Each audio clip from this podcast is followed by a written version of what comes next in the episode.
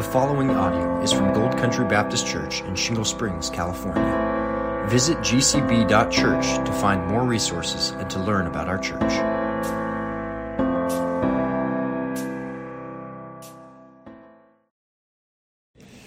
So, what we started last week uh, to discuss the sovereignty of God over sin and suffering and Satan and, and even evil uh, though God Himself is, is righteous and sinless and holy, uh, I realized that that was, that was a, a big, uh, a big bite to, to take off.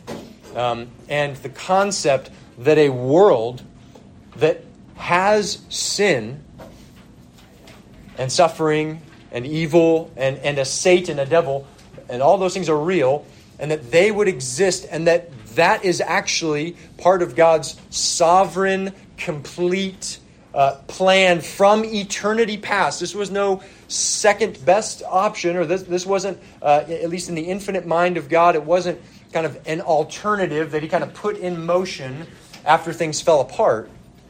No, this was, this was all part of the plan.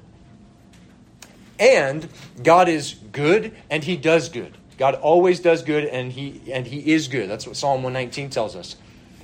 And he holds man responsible for our rebellion against him in our sin. And so he will judge us in his righteousness because of our sin. And so, so those are two things that we have to hold in tension that God is both good and righteous and knows everything. He's omniscient. There's not one single thing in the universe that's ever happened that was outside of his control and his sovereignty, his, his ordained plan from eternity past. And man in our sin and our rebellion, our rejection, our, our wickedness are responsible. We are held responsible before God for our guilt, for our sin. And so those, those are two things that we have to hold in tension as theologians, but also as evangelists, because someone might argue, well, if, if you know, uh, if God knew about this and I fell into sin, well, then how can he blame me? How can he possibly hold me accountable. And the reality is, He does hold you accountable, and you are. And, and if you do not bow your knee to King Jesus, you will uh, suffer the consequences of His just wrath and judgment. And so we just did a, a brief overview of the sovereignty of God over sin and suffering and Satan and even the devil, while at the same time, God upholding His righteousness, His holiness, His perfection and in our sinfulness, God doesn't lose one speck, uh, one ounce of his righteous character. His character is not damaged or hindered at all. And so let me, let me kind of recap that with a little ditty from Jonathan Edwards, okay? Listen to this. Buckle up. Jonathan Edwards. Uh, about 1700 years before, or, excuse me, after the New Testament is concluded. Listen to this. It is proper and excellent. I wouldn't usually read a quote this long, but it's just too good. It is proper and excellent, a proper and excellent thing for infinite glory, the infinite glory of God, to shine forth, and it is proper that all parts of his glory should shine forth, all parts. That every beauty should be equally displayed. Thus, it is necessary that God's awful majesty, his authority, and dreadful greatness, justice, and holiness should be manifested. But this could not be, that is, all of those perfections manifested, unless sin and punishment had been decreed, parentheses, from eternity past. And if it were not right that God should ordain and punish sin, there could be no manifestation of God's holiness in hatred of sin and there would be no manifestation of God's grace or true goodness if there were no sin to be pardoned, no misery to be saved from. If sin and evil did not exist, no matter how much happiness he bestowed to his creatures, his goodness would not be so much prized and admired than if sin and evil did not exist.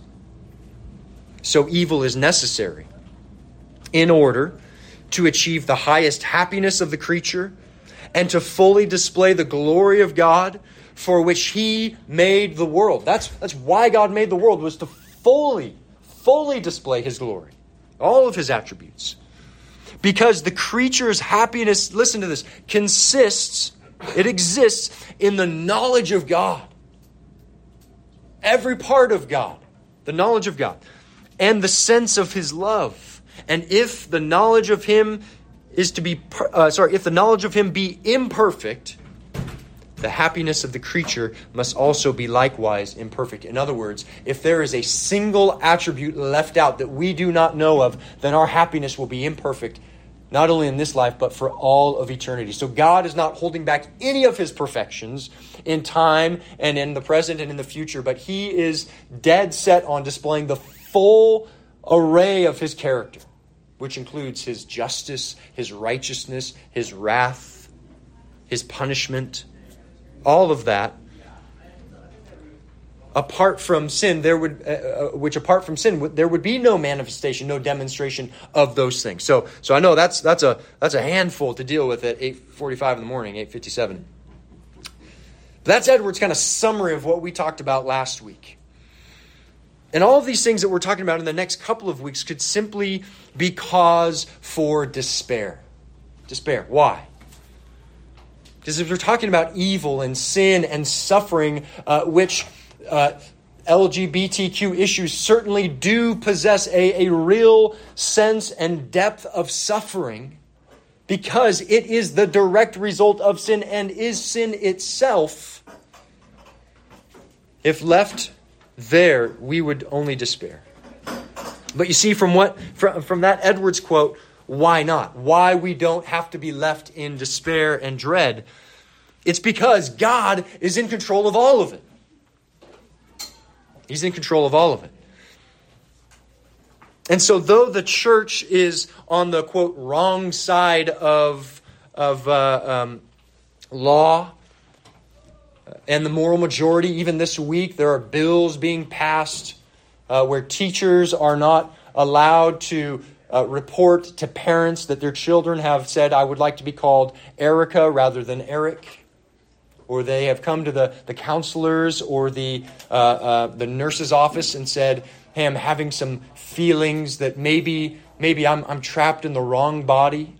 And I don't say that jokingly at all. I mean, there are 13 year olds and 15 year olds and 18 year olds and 35 year olds who are, who are wrestling with these struggles these, these wrong thoughts. And nurses and counselors are encouraged don't call the parents. Now, should we all just leave California because of that? Should we all flee? Have you felt like doing that maybe? Maybe. I, I, right? I think we've probably all wrestled with it. But just, just remember, utopia is not here we are called to go to the ends of the earth. You think when, when the early believers uh, and when missionaries started traveling into Africa, into, uh, into uh, Indonesia, and into island nations where there were cannibals who were going to who wanted to kill them and eat them? If, if the Great Commission was not only possible, but it was going to be accomplished, those things would have never happened. But believers believed Christ and 40 families in the village of Salubulo on a little island in Indonesia, Sulawesi, just came to know Christ in the last year after 30 years of Laura's aunt and uncle translating the scriptures, preaching the gospel, and Phil died six months ago and didn't get to hear any of that. But he's in heaven now, and 40 families who had never heard the gospel did over 30 years and repented and believed. So, utopia is not here. So it doesn't matter where we run, it doesn't matter if you're homeschooled or, or charter schooled or private schooled or public schooled, you will be exposed to these things. And what we have to remember is that God is in control. And though we may be on the wrong side of the law and the moral majority, and that does put us in a tough position, we don't despair. We do not despair, okay? So don't despair confess, Lord, I am, I am nervous, I'm anxious, I don't know what the future holds for my children. Look, the generation ahead of us depends on you and I telling them the truth about these things about sexuality, about gender, about how God made us in His image, and that that is glorious and precious, and that some of the most wonderful cosmic realities are displayed in the creation of male and female and marriage. We must hold the line. And so don't despair. And here's several reasons why you should not despair. Okay, are you ready? You can be, take notes. I, I brought paper and pen. I'm sorry I didn't bring uh, a great outline for you today. Forgive me for that. So, um, Chris, would you like to help, brother? I, I know you're you're just settling in there, but there's a box of pens. If you need a pen and paper, would you just raise your hand for some notes? All right, here's reason number one not to despair in light of all of this. In light of whatever Gavin Newsom signs on his desk this last week or this week, do not despair because the sovereignty of God is over everything. Listen to what Job 42, verse 2 says I know that you can do all things, and that no purpose of yours can be thwarted. God can do all things. He can preserve us, He can protect us, He can help us think clearly about these things. Psalm 115, verse 3 Our God is in the heavens, and He does what? All that He pleases. That's right. All that He pleases. Number one, that's the first reason we don't have to despair. The second reason that we don't despair is, is because of the invincible hope of unconditional election. Listen to this. What do I mean by that? That God has determined to save people from every tribe and tongue and nation dependent on nothing that they could do, no work, no walking of an aisle, no taking the first step toward God and Him meeting you halfway. Listen to this because of the infinite hope of unconditional election we don't despair. John 6:37 says, "All that the Father gives me will come to me. And whoever comes to me, I will never cast out." That means people who struggle with same-sex attraction or, or transgender temptations or lies, that there are people whom God has chosen from eternity past that He plans to save, and He will save them and lose none of them. And so that means our mission will be successful. Don't despair because of the, the rock solid plan of God's electing purposes. Ephesians 1 says this even as he chose us in him, in who? In Christ. He chose us in him before the foundation of the world that we should be holy and blameless before him. In love, he predestined us for adoption to himself as sons through Jesus Christ according to the purpose of his what? Will. His will. He chose us before the foundation of the world that we should be holy and blameless. He predestined us for adoption to himself as sons according to the purpose of his will, which is to make us holy, which is to make us his through Christ, and which is to sanctify us and take us from here all the way to eternity. Here's a third reason you don't have to despair in light of all of this is because of the guarantee of the Lamb's victory. In other words, he already bought those people that he will save. He has already purchased them. The Lamb's victory is sure, it is final. Jesus is the Lamb of God from eternity past who would be slain. Why would he be called the Lamb? And the Alpha and the Omega if the plan from eternity past was not that God would send his own Son and he would be crushed for the iniquities of us all. This is God's plan. And so, surely, he is going to help us and he is going to save those that he purchased through his Son's precious blood. But also, we're, do not despair because of the soul conquering power of the gospel. The gospel is the power of God for the what?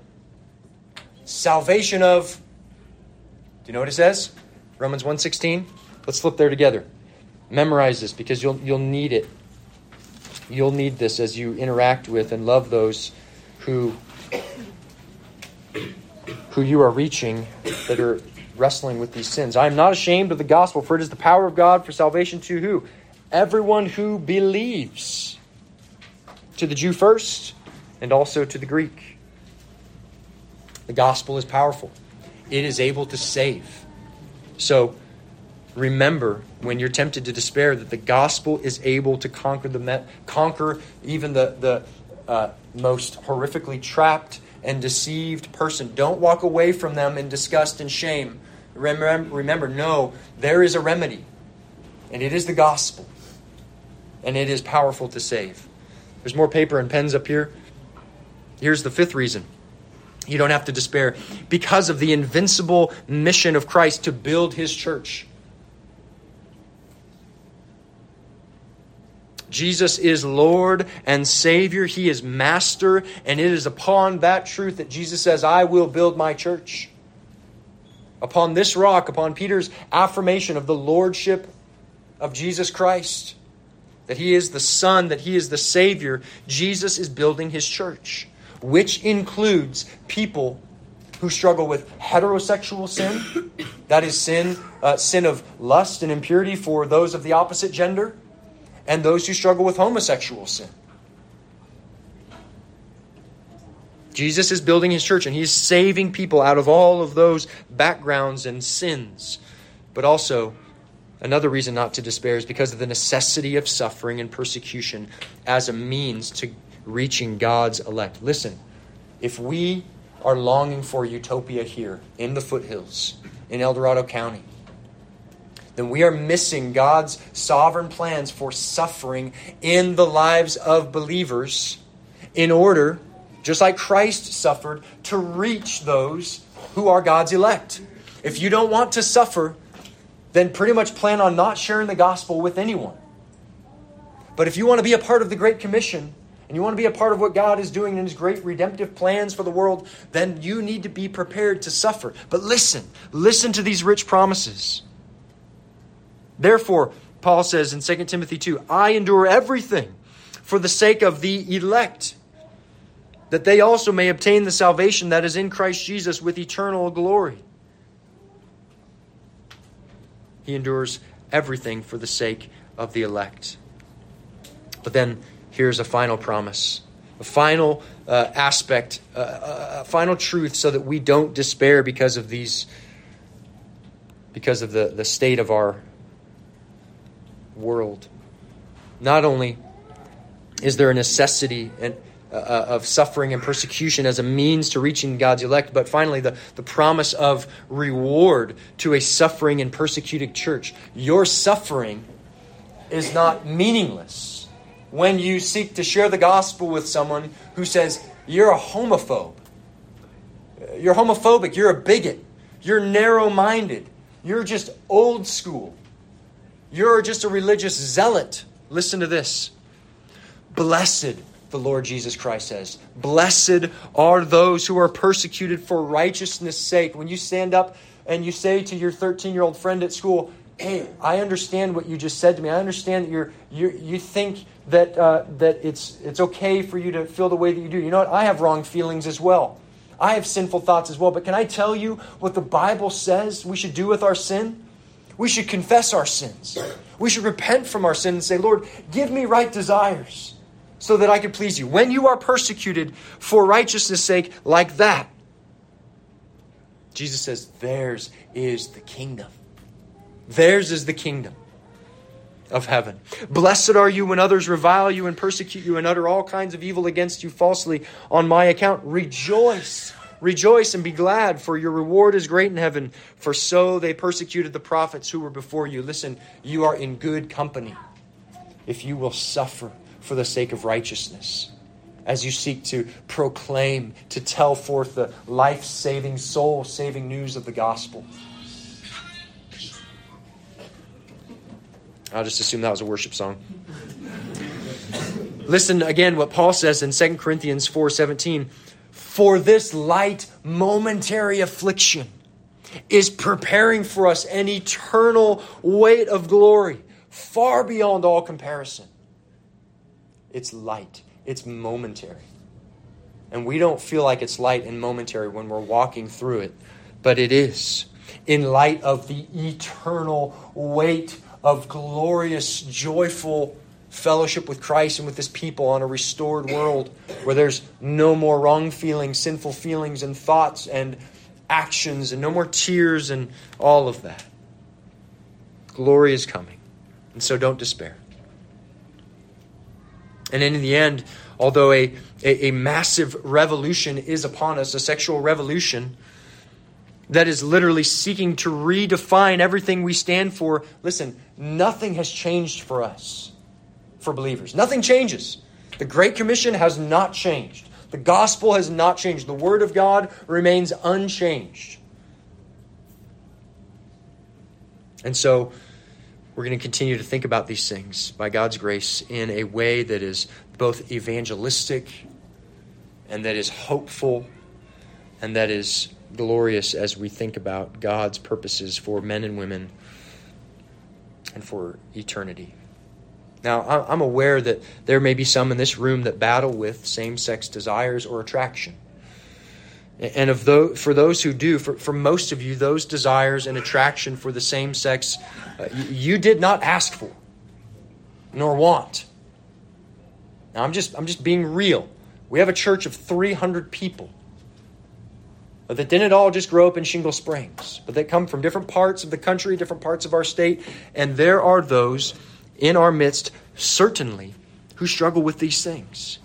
And maybe there are desires that you have always had. Uh, maybe they've, they've emerged slowly over time. And just so you know, I'm not aware of anyone in this room who, who is wrestling with these things. I just want you to know that. But there may be. You are not inferior. We're not mad at you. Your pastors love you. Your church loves you. But I have heard from some of those who battle with these desires that they can feel so shameful and, and feel dirty and defiled and unforgivable that you feel uh, that they feel as, as though they are beyond saving, even beyond repair. But here's the hope. Here's the thing. If you are in Christ and you love Him and you long to be holy, and yet you battle with misplaced desires, same sex attraction or desires, you need to hear this loud and clear. You are not the enemy. But there is an enemy. You're not necessarily in any more trouble for your sin before a holy God than anyone else is. You're not inferior. We're not mad at you. You're not in, in trouble. You don't have to, and you must not keep your struggles hidden. Don't do that because as the church, we want to love you and care for you. We want to help you battle with your sin just like you want to do. Because if you're in Christ, that's exactly what you want to do. You want to please Him. Like Paul says in 2 Corinthians 5 9, your aim is to please Christ. I trust that that's your desire, just as it is mine as I battle my own sin. And so, as a church, we, want to, we want you to know that we are here to help you go to war against your sin. Not just against these desires, but of all the sinful desires, desires with which you struggle. That's, that's all of our position. We go to war. We don't give any ground for any sin in our lives. We say, No, I will forsake my sin and I will get help I will go to my brothers and sisters. I will not go to the world and ask them for help because they don't have a single ounce of help for you. They cannot deal with the issues of the heart. They will not and cannot help you think straight, no pun intended, about sexuality and gender and your sin and the issues of the heart. You go to the Word of God and you go to biblical counsel. You go to God's people, just like we all do. And so, as a church, uh, we want to grow in being the safest place in the world for people to confess even their deepest, darkest struggles and sins and secrets and all of that, knowing that you'll, you'll get in response comfort and hope and encouragement and help. And the all life transforming power and love of Jesus Christ. We are all after holiness we are all after life change. But we know from Scripture that authentic holiness isn't produced by a, culture of fear or intimidation. So that is not the point of any of this. So, so keep in mind that, that if you're wrestling with any of these things, this is in, in a lot of ways new territory for a lot of people. How, how many of you remember in 2015 when the White House waved the rainbow flag for the first time. Remember that? I was thinking about it with a brother recently. I think that was when we, we for sure saw that this thing was taking off, right? That it wasn't just kind of this hidden thing that was going to kind of be rolled out slowly any longer because there was a plan. There is a plan. God has a bigger plan. Amen. But that, that, that was a public display, right? Uh, no longer are these things kind of talked about in, in hushed tones, but now, from the highest levels of authority and government, we are going to display that we say that this is no longer shameful or sinful, but this is normal and good and right. And if you disagree, then you're the bad guy. I remember that. And some of you were, who was born after 2015? Anyone? Golly, I don't think anyone. Okay, yeah, yeah. I'm just looking around. I don't think we have any nine year olds in here. Oh, Corey, I remember when the colors were displayed onto the White House itself. Yes, The yeah, thing lit yeah, up all yeah. those. Right, that's right. Yeah. So, so we're not here to say, well, we need to get back to our Christian roots and, and, and all of that. I'm not, that's not necessarily the point, although that would be great, right? If we had a, a government that loved Christ and wanted to rule from the scriptures. That is coming. That is coming, right? Jesus will be uh, the wonderful king that we are looking for one day. Uh, but this is kind of new territory in ways. And so let's be patient with one another. Let's be patient with our church as we pray through these things. Let's be patient with those who are struggling in our midst with these things and not to condemn them and not to say, yeah, we don't have time for you. Those are too yucky and those issues are too serious and intense. But let's think hard about how to minister to the lost and to those struggling in our own world with these issues. Hope to provide encouragement for those as well. And so, how do we talk about those trapped in these sins? We're not going to despair, but how do we think about these issues and how do we talk to them? It seems like one thing to share the gospel or talk with folks living in kind of respectable sins. That's a term that Jerry Bridges coined. Kind of occasional lying, anger, uh, maybe some cheating here and there, disrespecting their parents, but but not not the kind of stuff that we're talking about.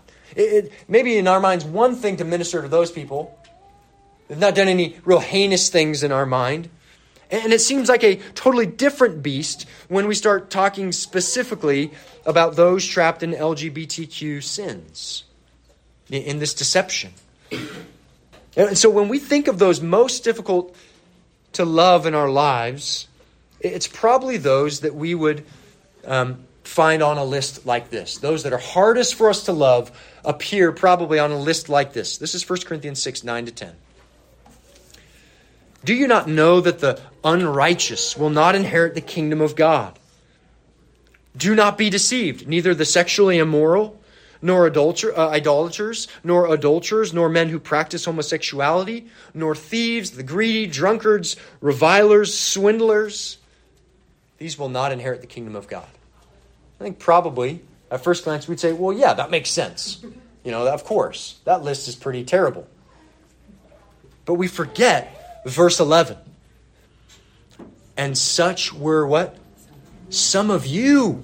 Such were some of you. In other words, Paul is saying to the Corinthians, such were some of you. Some of you were adulterers and idolaters. Some of you were homosexuals. Some of you were thieves and greedy and drunkards.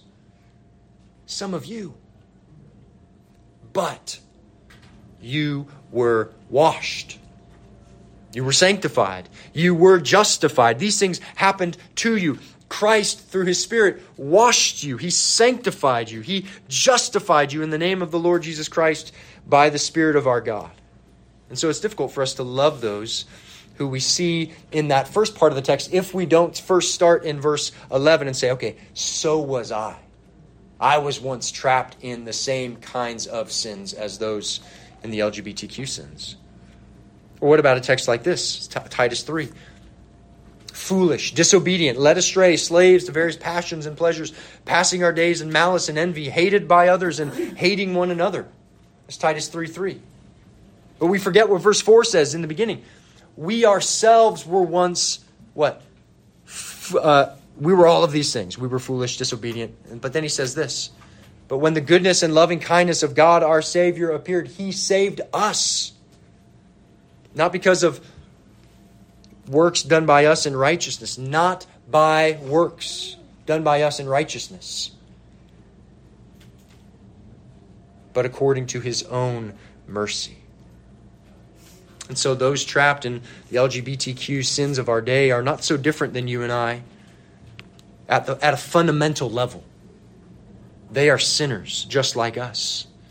In, in fact, they, just like you and I, are sons of Adam, affected by the fall and totally depraved, slaves to the prince of the power of the air, and deceived by the nation deceiving dragon. Not always doing all the evil that we could do at any given moment, but unable to please God because of our unrighteousness. And so we, just like those trapped in these sins, were once enslaved, blind, desperately sick, and enemies of God. But we remember that the gospel of a sovereign and supreme God and Savior can change anyone. Do you believe that? He can change anyone. Anyone. Absolutely anyone. And so we must pray, we must pray with compassion and courage to love them, uh, that they might see the love of Christ.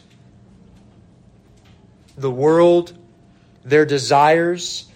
Satan himself has, has let them down, but we cannot as believers.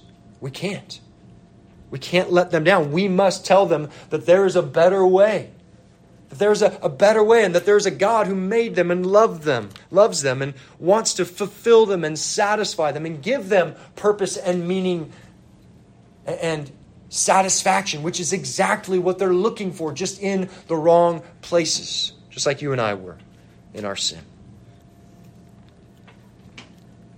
Another, uh, in fact, here's an example from a gal named, uh, he's actually, uh, so a girl, teenage 14 year old girl, who told her parents that she, her name is Chloe Cole that she was having weird feelings and she was she was just starting to go through puberty and she was having strange thoughts and wrestling with strange thoughts and just felt weird. And if any of us can remember that time it is a weird time. I'm, junior high was the most awkward stage for me of my whole life. And she had just weird she just told her mom and dad mom and dad I, I feel strange. I don't feel like myself. And you know what they did? They took her straight to the doctor. And the doctor told her well those feelings that you're having it's because you're transgender though you were born as a girl with female chromosomes, you are, gene- you are biologically a female, you should begin transitioning to be a boy. And so, what did they do? At 14 years old, she has a double mastectomy. That means both of her breasts were removed. She had multiple surgeries. She began taking hormone blocking uh, medication. And for the next four years, her life was a train wreck. And listen what she says. now she's detransitioning, which is really impossible. She'll never be able to have children. She'll never be able to, uh, she would never breastfeed a child. She has a, a, a voice that has been uh, permanently lowered by these hormone uh, treatments. Listen to what she said. My doctors, with their theories, this is just in the last year, with their theories on gender, thought that all my problems would go away as soon as I was surgically transformed into something that vaguely resembled a boy. But their theories were wrong. Their drugs and surgeries changed my body, but they did not and could not change the basic reality that I am and forever will be a female. She's 19. She's probably 20 years old now. Devastating, isn't it? She was she was testifying before a uh, um, a uh, a group of politicians with her with a medical doctor who was uh, on the on the other side of the transgender movement. Who who herself said there has never been a girl who has transitioned to be a boy. It's impossible though medical doctors in the pharmaceutical world would love to tell you that they could because of a vast kind of satanic movement pharmaceutical industry that loves to benefit off of the medications that are given, the surgeries that are performed. It is a massive, massive system. And she's saying nothing actually changed except for my body was destroyed. So, what if a family member or a friend said to you, Mom, Dad, I, I think that even though I was assigned to be a boy or a girl at birth, I'm, I'm not. I know my chromosomes say one thing, but I feel another way. In other words, uh, I'm, I'm a boy trapped in a girl's body. I'm a girl trapped in a, I feel like I'm a girl trapped in a boy's body. What do we do? What would you say? Will you help them? Where do you start? How do you respond? What questions would you ask them? What theological truths would you go to? What Bible passages might you ask them to look at with you? How would you relate to them going forward? And that's what we're going to look at today and some next week as well. I have three daughters. One's in inside baby still, but she's a girl. But the culture wants to tell our inside baby that she can be anything she wants. Right? Don't don't assign any anything to her like boy or girl. Don't do, she has to decide that. That's up to her. I recently read of a man who paid, I think I told you, fourteen thousand to transform himself into a collie dog to live out his dog dreams. And I know it's wild. I know it's wild, right? But it's not so far fetched from the, the transgender movement. If you can be whatever you want to be, why not be a collie dog? Or why not try your hardest to, to kind of live out those dreams? Now, I wonder if he paid cash or how he paid for that. It is interesting. Uh, it's sad, if anything. But no matter how hard you try, uh, boys will never be girls, and girls will never be boys. You can't change your gender. And the idea that, that, that you can be whatever you want comes when it comes to sexuality and gender is based on an ancient lie. This is what we need to remember first. That you can change the way that God has made you. It is based on an ancient lie. And I say an ancient lie because it's the same lie that, that the devil used to deceive Eve in the garden. Did God really say? Did God really say that if you eat from that tree, that in that day you will surely die? Is that, is that exactly what? Are you sure that's what he said? And humanity has been in rebellion against God ever since, thinking our ways are better than his. But there's more.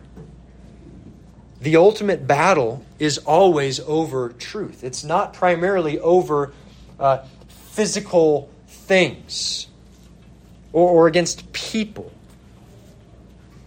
It's the truth about the fundamental nature of what it means to be a human being. And this is what is known in theology as anthropology.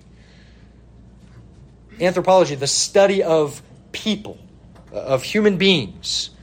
Now, our world, uh, kind of the, the, the, the uh, evolutionistic worldview, is, is undergirded by uh, what's called naturalism, or uh, that, that, the, that the physical, natural uh, that all that exists is physical and natural,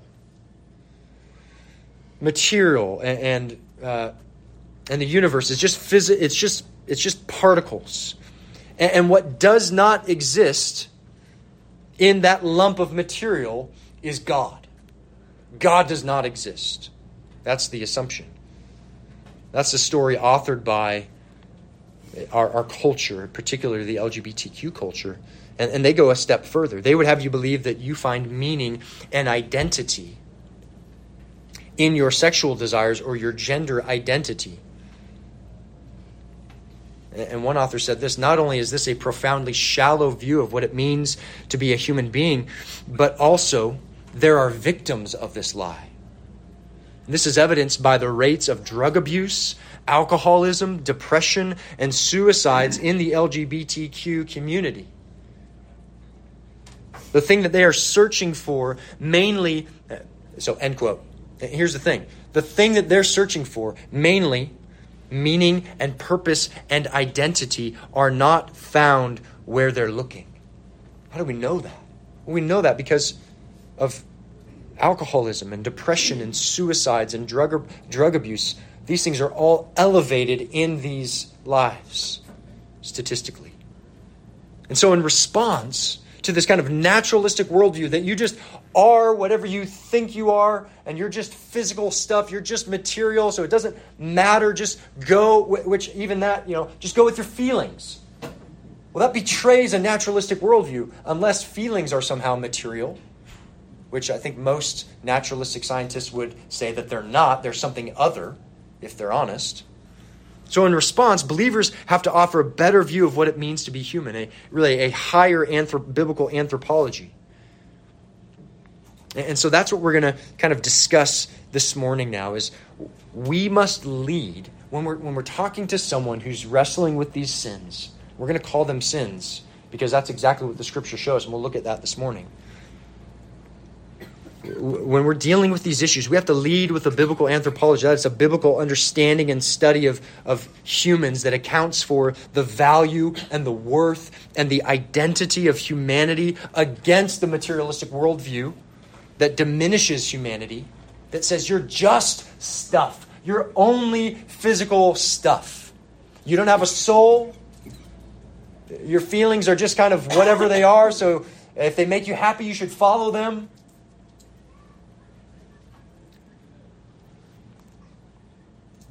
When we lead with this kind of biblical understanding of man, we find ourselves on sturdy ground to minister to those trapped in these sins of idolatry, of the physical, and of the self.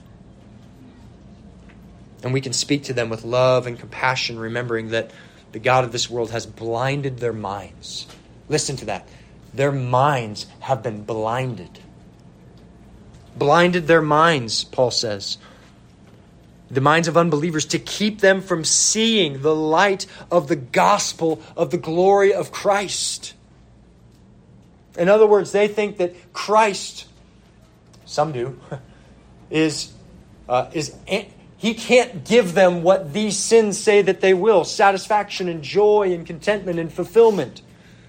And then you have the, the, the whole kind of transgender, LGBTQ affirming uh, uh, false Christianity that says that they can have Christ and all of those sins.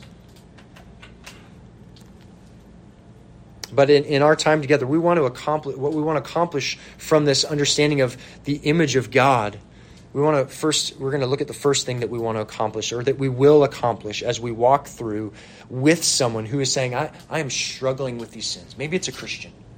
Someone who's saying hey i've never told anyone this before but i i am battling with lust and my lust happens to be toward a person of the same gender or or i am i'm wrestling with some thoughts and and i feel like i'm i'm I'm, I'm in the wrong body here. I just need to share that with somebody because I'm confused. I need help. I've read what the Bible says, and I know I need help. Or if you're talking to an unbeliever who is saying, uh, "Oh yeah, you're a Christian," or "You're just you're just bigoted and and uh, transphobic and and and homophobic," uh, you're the enemy. You're the bad guy. Where do we go? How do we start? Well, here's what here's the first thing that we accomplish when we start with the biblical understanding of man we establish, first thing, uh, th- that the person trapped in these sins, we establish with the person trapped in those in this delusion that human beings are much more than their sexual desires and gender identities. So first thing, humans are much more than their sexual desires and gender identities. We're more than that. We are far more than our sexual desires and gender identities. But the opposite is what the world says is true. You are defined. You are, you are defined, and you will only find satisfaction and contentment and joy when you have, give full expression to your desires, your pursuits, your longings, whatever you feel on the inside, seek it on the outside, and you will find contentment. Now, according to the Bible, mankind is the pinnacle of God's creation. Turn to Genesis chapter 1 with me. Genesis 1 26 to 31. Now, according to the true story of the Bible, of, of humanity, of reality. We are the pinnacle of God's creation. We're his handiwork. We're made with a purpose. That's what Ephesians 2.10 says. We're made by him. We are his handiwork. And in particular, believers for good works. But let's read this text. Can I have, can I have someone with a, a speedy, loud voice read these verses 26 to 31?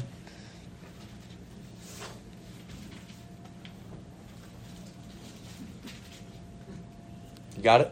Sure. Go for it. Then God said, Let us make man in our image according to our likeness. Let them have dominion over the fish of the sea, over the birds of the air, and over the cattle, over all the earth, and over every creeping thing that creeps on the earth. So God created man in his own image. In the image of God, he created him. Male and female, he created them. Boy, that's a rip. Okay, let's actually stop right there. Yeah. It is a repetition. Okay, very good. Uh, so let's let's pause there. God created them, man, uh, male and female. And then verse 28, God blessed them and he said to them, Be fruitful and multiply and what?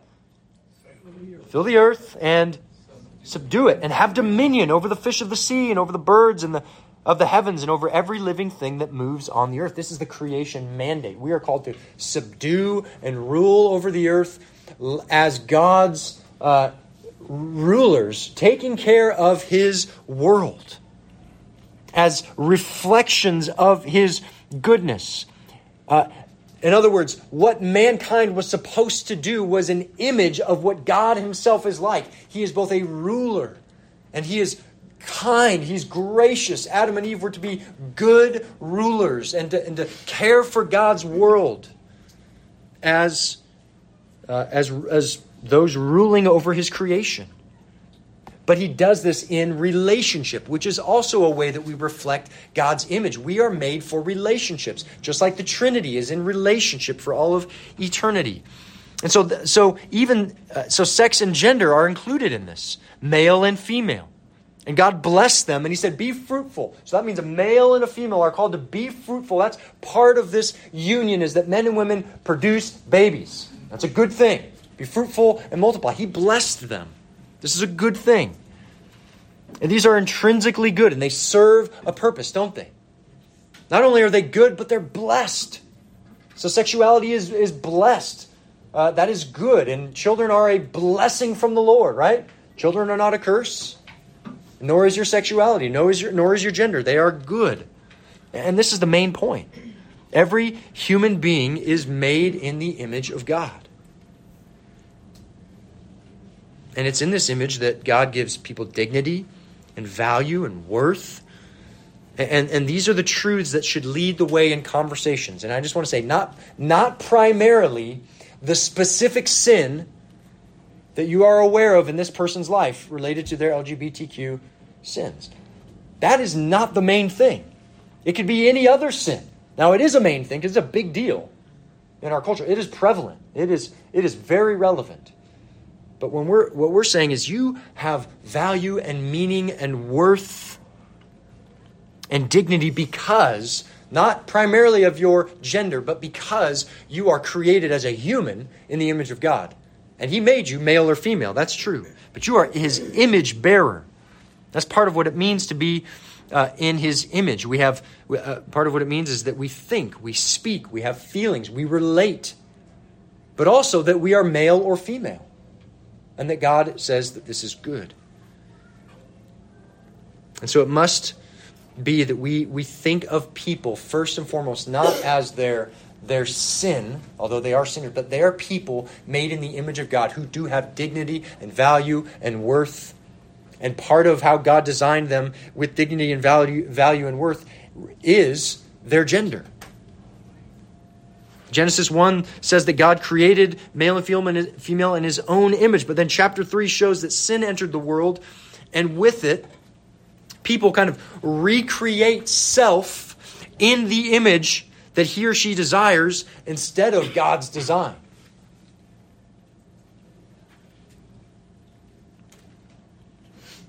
And that's true in many areas. As our thinking is affected, including uh, our sexuality, um, our identity, whether someone is lesbian or gay or bisexual or transgender, uh, they identify as those things. We have people who want to be known by primarily their, their sexual identity. But that is far from the greatest identifier in, uh, for a human being. Even people who would like to be called a gay Christian, they are, they are putting the word, they are putting their sexuality before their identity in Christ. But a Christian says, first, no, I am Christ's. And that means I'm a Christian. So that means whatever Christ says I am, I am. Whatever Christ says I must do, I will do. Whatever Christ tells me not to do, I will, by His grace, seek not to do. Make sense? Listen to what Rosario Butterfield uh, uh, wrote. She was a living as a uh, uh lesbian professor of. Does anyone remember? Uh, I think Syracuse. at Syracuse of philosophy and I think of uh, literature or something like that. So a really, really uh, renowned university.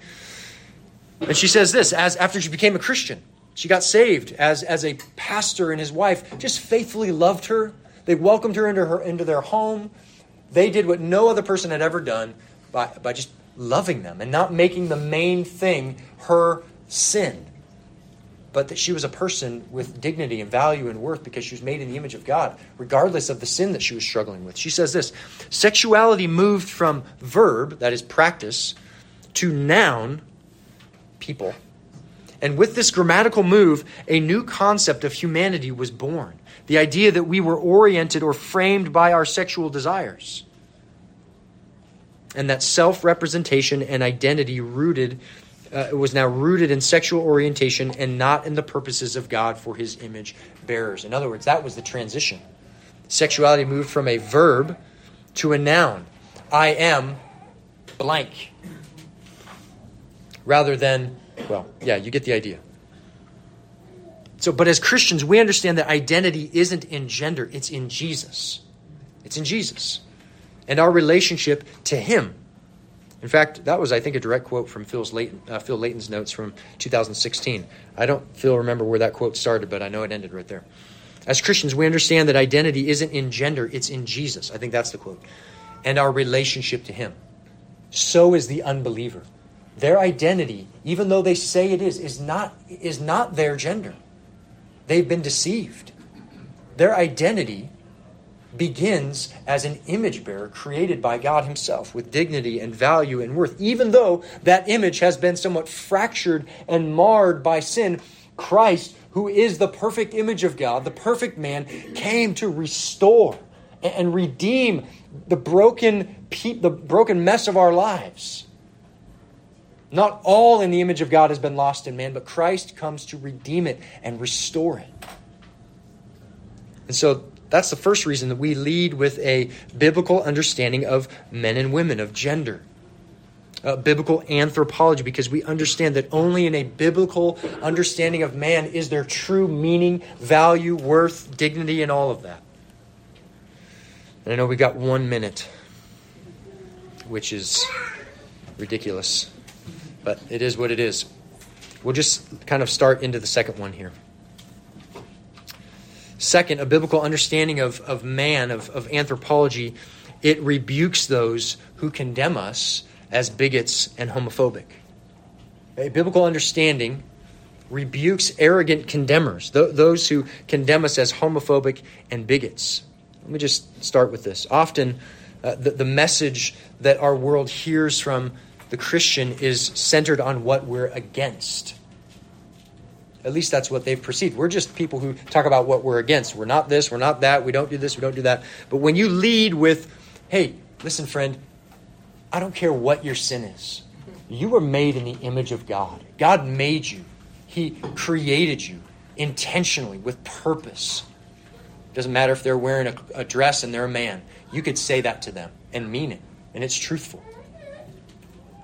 So you can just kind of skip right past that and say, you're made in the image of God.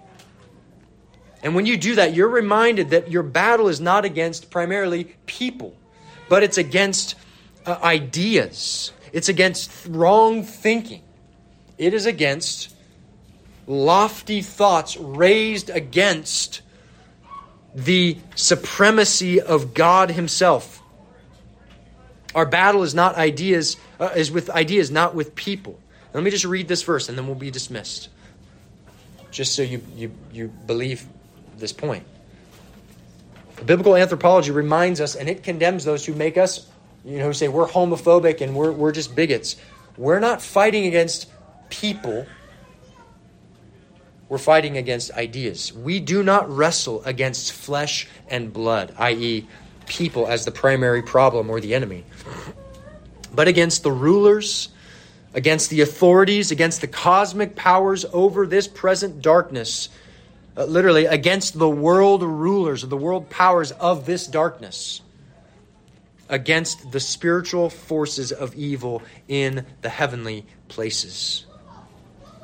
Our goal is not to defeat sinners, brothers and sisters. It is not against the LGBTQ community or government officials or the pharmaceutical industry primarily. Our fight is against ungodly ideas that Satan spews and that the wicked flesh of unregenerate people they, they lap up because we re- despise the rule of God over our lives and, and we prop up ourselves as authorities and as rulers. And so our goal is for sinners to become holy. That's our goal. Is that they would know that they are created in the image of God, that our battle is against ideas. It is against helping it is helping them see and think rightly about God himself and about themselves. And no matter the sin, we can we can address them compassionately, graciously, because we're not fighting them primarily or what they wear, or how they speak, or how they sin, but we're addressing them as people made in the image of God who have wrong thinking. And we can point them to Christ who can transform their thinking to be pleasing to Him. All right, let's pray. Father, thank you for this time. Uh, I just pray for our hearts that we would continue to, to grasp these things. Lord, your truth helps us to see clearly and to see through the lies of our world and of Satan himself and of our flesh. And I pray that you'd continue to help us think clearly and rightly about these things. In Jesus' name, amen.